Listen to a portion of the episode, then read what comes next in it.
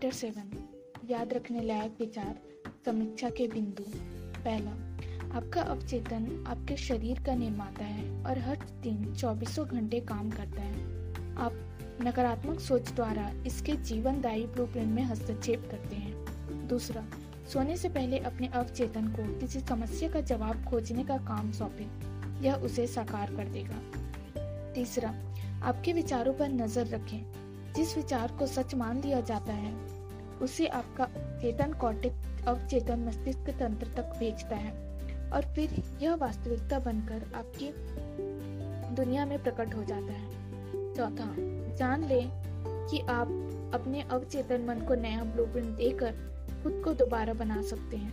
पांचवा, आपके अवचेतन मन का सुझाव हमेशा जीवन की तरफ़ होता है। अपने अवचेतन मन में वही आधार वाक्य भरे जिसे आप सच करना चाहते हो। आपका अवचेतन हमेशा आपके आदतन मानसिक विचार तंत्र के अनुरूप परिणाम देगा। छठवा आपका शरीर हर ग्यारहवें दिन में नया बन जाता है। अपने विचार बदलकर अपने शरीर को बदल दे। सातवां, स्वस्थ होना सामान्य है, बीमार होना असामान्य है। यही सामंजस्य के नीर सिद्धांत है। आठवां, ईर्ष्या, डर, चिंता और तनाव आपकी तंत्रिकाओं तथा ग्रंथियों को कमज़ोर, नष्ट कर देते हैं, जिससे सभी तरह की मानसिक और शारीरिक बीमारियाँ उत्पन्न होती हैं। नौवा, आप चेतन रूप से जिसमें विश्वास करते हैं और जिसे सच मानते हैं, वह आपके मस्तिष्क शरीर और परिस्थितियों में प्रकट हो जाएगा। अच्छाई की घोषणा करें और जीवन की खुशी पाएँ। चैप्टर एट मन चाहे परिणाम कैसे पाए। सभी प्रार्थनाएँ सफल नहीं होती हैं। हर व्यक्ति यह बात जानता है। संदेहवादी इससे निष्कर्ष निकालते हैं कि प्रार्थना काम नहीं करती है। वे इस बात को नजरअंदाज कर देते हैं कि सफल प्रार्थना के लिए इसका कारगर प्रयोग होना चाहिए और इसके वैज्ञानिक आधार की स्पष्ट समझ होनी चाहिए। सिर्फ़ तभी हम जान सकते हैं कि कोई खास प्रार्थना कारगर क्यों नहीं हुई और इससे ज़्यादा असरदार बनाने के लिए हमें कौन सा व्यवहारिक तरीका अपनाना चाहिए। अगर आप पाए कि आपकी प्रार्थनाओं का अपेक्षित परिणाम नहीं मिल रहा है तो क्या करें? आपको इस सफलता के प्रमुख कारणों को समझ लेना चाहिए। ये है विश्वास की कमी और बहुत ज़्यादा कोशिश। कई लोग अपने अवचेतन मन की कार्य विधि को पूरी तरह नहीं समझ पाने के कारण अपनी प्रार्थनाओं को खुद असफल कर लेते हैं। जब आप जान ले, जाते हैं कि आपका मस्तिष्क कैसे काम करता है तो आप में आत्मविश्वास आ जाता है। आपको याद रखना होगा कि आपका अवचेतन मन किसी विचार को स्वीकार करता ही, करते ही उस पर तत्काल अमर करने लगता है। यह उस लक्ष्य को पाने में एड़ी चोटी का ज़ोर लगा देता है। यह आपके अधिक गहरे मन के सभी मानसिक और आध्यात्मिक नियमों को सक्रिय कर देता है। यह नियम अच्छे विचारों के साथ साथ बुरे विचारों पर भी लागू होता है। अगर आप अपने अवचेतन मन का नकारात्मक प्रयोग करते हैं तो यह मुश्किल, असफलता और दुविधा पैदा करता है जब आप इसका सृजनात्मक उपयोग करते हैं। तो यह मार्गदर्शन, स्वतंत्रता और मानसिक शांति प्रदान करता है। अगर आपके विचार सकारात्मक, सृजनात्मक और प्रेमपूर्ण हैं तो सही जवाब ज़रूर मिलेगा। इससे यह स्पष्ट हो जाता है कि आपको असफलता से उबरने के लिए बस एक ही काम करना है। वह काम है अपने विचार या आग्रह को अपने अवचेतन की से स्वीकृति करवाना। इसकी वास्तविकता को महसूस करें। बाकी का काम आपके मस्तिष्क का नियम कर देगा। अपने आग्रह को आस्था और विश्वास से सौंपे। तभी आपका अवचेतन उस पर काम करेगा और आपकी इच्छा को हकीकत में बदल देगा। जब भी आप अपने अवचेतन मन पर किसी काम को करने का दबाव डालेंगे तो आप असफल हो जाएँगे। जो परिणाम आप चाहते हैं, वे करीब आने के बजाय ज़्यादा दूर हो जाएँगे। आपका अवचेतन मन मानसिक दबाव पर प्रतिक्रिया नहीं करता है। यह तो आपकी आस्था या चेतन मन की स्वीकृति पर प्रतिक्रिया करता है।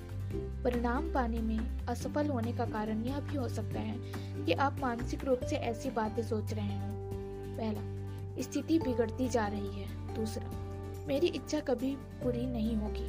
तीसरा, मुझे कोई रास्ता नहीं दिख रहा है। चौथा, कोई उम्मीद नहीं है। पांचवा मुझे नहीं पता कि क्या करना है। छठवा मैं उलझन में हूँ। जब आप इस तरह की बातें सोचते हैं तो आपको अवचेतन मन की तरह की ओर से कोई प्रतिक्रिया या सहयोग नहीं मिलता। समय काटते सैनिक की तरह ना तो आप आगे बढ़ते हैं, ना ही पीछे हटते हैं। दूसरे शब्दों में, आप कहीं नहीं पहुँच पाते हैं। मान लीजिए आप किसी टैक्सी में बैठे ड्राइवर को आधा दर्जन अलग अलग जगहें बता दें। वह बुरी तरह बौखला जाएगा। हो सकता है वह आपको कहीं भी ले जाने से इनकार कर दे। अगर वह आपके निर्देशों का पालन करने की कोशिश भी करे तो संभवतः वह ऐसा नहीं कर पाएगा। कोई नहीं जानता कि आप कहाँ पहुँचेंगे। ऐसा ही तब होता है जब आप अपने अवचेतन मन की विशाल शक्तियों के साथ काम करते हैं। आपके मन में एक स्पष्ट विचार होना चाहिए। आपको एक निश्चित निर्णय पर पहुँचना चाहिए कि कोई रास्ता है। बीमार या परेशान करने वाली किसी समस्या का कोई समाधान है। सिर्फ़ आपके अवचेतन के भीतर की असीमित बुद्धिमत्ता जवाब जानती है। जब आप अपने चेतन मन में इस स्पष्ट निष्कर्ष पर पहुँचते हैं तो आपका मस्तिष्क फैसला कर लेता है और आपको अपने विश्वास के अनुरूप फल मिलता है। आराम से काम अच्छी तरह होता है। एक व्यक्ति की अंगीठी कड़ाके की ठंड में खराब हो गई। उस, उसने मैकेनिक को बुलाया जो फ़ौरन आ गया उसने आधे घंटे में अंगीठी ठीक कर दी और मालिक को 200 डॉलर का बिल थमा दिया। क्या? बिल देखकर मालिक गुस्से से चिल्लाया। इसमें तुम्हें जरा भी समय नहीं लगा। तुमने किया क्या है? बस एक छोटा सा पुर्जा ही तो बदला है। इस छोटे से पुर्जे के 200 डॉलर मांगने की तुम्हारी हिम्मत कैसे हुई इसकी कीमत तो पाँच डॉलर भी नहीं होगी। मैकेनिक कंधे उचका कर बोला मैंने उस टूटे पर्चे के तो आपसे सिर्फ़ दो डॉलर ही लिए हैं। मैंने इसे इतने में ही खरीदा था। मकान मालिक ने उसके चेहरे के सामने में बिल लहराया। दो डॉलर, वह चिल्लाया। इसमें तो 200 डॉलर लिखे हैं। सही है, मैकेनिक बोला। बाकी एक सौ अंठानवे डॉलर तो यह जानने के हैं कि गड़बड़ी कहाँ थी, क्या थी, और उसे ठीक कैसे किया जाए। आपका अवचेतन मन मास्टर मैकेनिक है। वह सबसे समझदार है। वह आपके शरीर के किसी भी अंग को ठीक करने के रास्ते और तरीके जानता है। सेहत का आदेश दें, आपका अवचेतन सेहत का निर्माण कर देगा। लेकिन इस काम को आराम से करना ज़रूरी है। आराम से काम अच्छी तरह होता है। विस्तृत विवरण और साधनों के बारे में सोच समझ कर हताश न होने की ज़रूरत नहीं है। हताश होने की ज़रूरत नहीं है। बस इतना जान ले कि अंतिम परिणाम क्या होगा। अपनी समस्या के सुखद समाधान को महसूस करें, चाहे यह सेहत, पैसे या लोक व्यवहार से संबंधित हो। याद रखें कि गंभीर बीमारी से ठीक होने पर आपको कैसा महसूस हुआ था। यह कभी न भूले कि आपकी भावना अवचेतन प्रदर्शन का पैमाना है। आपको नए विचार को साकार कर रूप में पूरी निष्ठा से महसूस करना चाहिए। भविष्य में होने वाली घटना की तरह नहीं, बल्कि इस तरह जैसे यह दरअसल इसी समय हो रही है। इच्छा शक्ति नहीं कल्पना शक्ति का विचार करें। अवचेतन मन की शक्तियों से मदद लेना किसी बाधा के खिलाफ संघर्ष करने की तरह नहीं है। ज़्यादा कड़ी मेहनत करने से ज़्यादा अच्छे परिणाम नहीं मिलते हैं। इच्छा शक्ति का जरा भी प्रयोग ना करें। इसके बजाय, इसके कारण मिलने वाले परिणाम और स्वतंत्रता की तस्वीर देखें। आप पाएँगे कि आपकी बुद्धि टांग अड़ाने, समस्या को सुलझाने के तरीके खोजने और आपके अवचेतन पर उन तरीकों को थोपने की कोशिश करेगी। इसका प्रतिरोध करें। समस्या सुलझाने के लिए अपने बौद्धिक प्रयासों को दूर हटा दे। बच्चे जैसी चमत्कार करने वाली सरल आस्था रखने में जुटे रहें।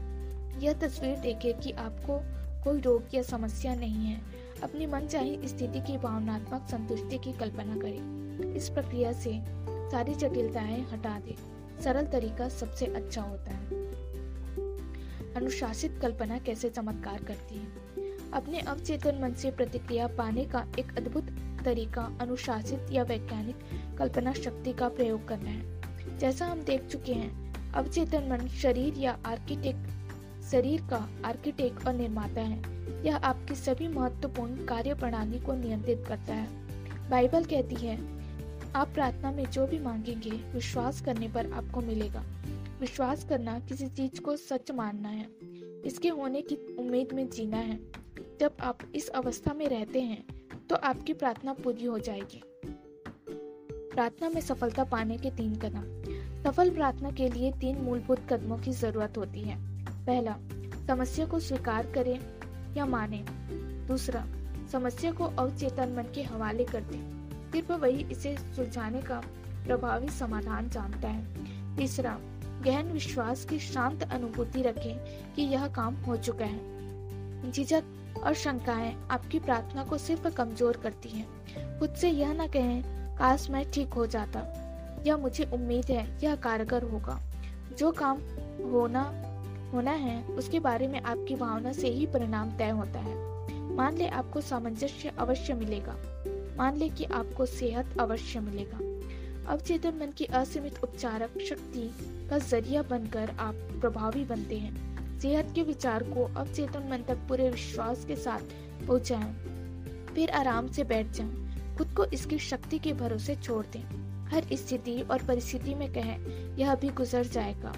आराम और विश्वास के साथ आप अवचेतन मन में विचार भरते हैं। इससे विचार के पीछे की गतिमान ऊर्जा को क्रियाशील होने और विचार को साकार करने की सामर्थ्य मिलती है।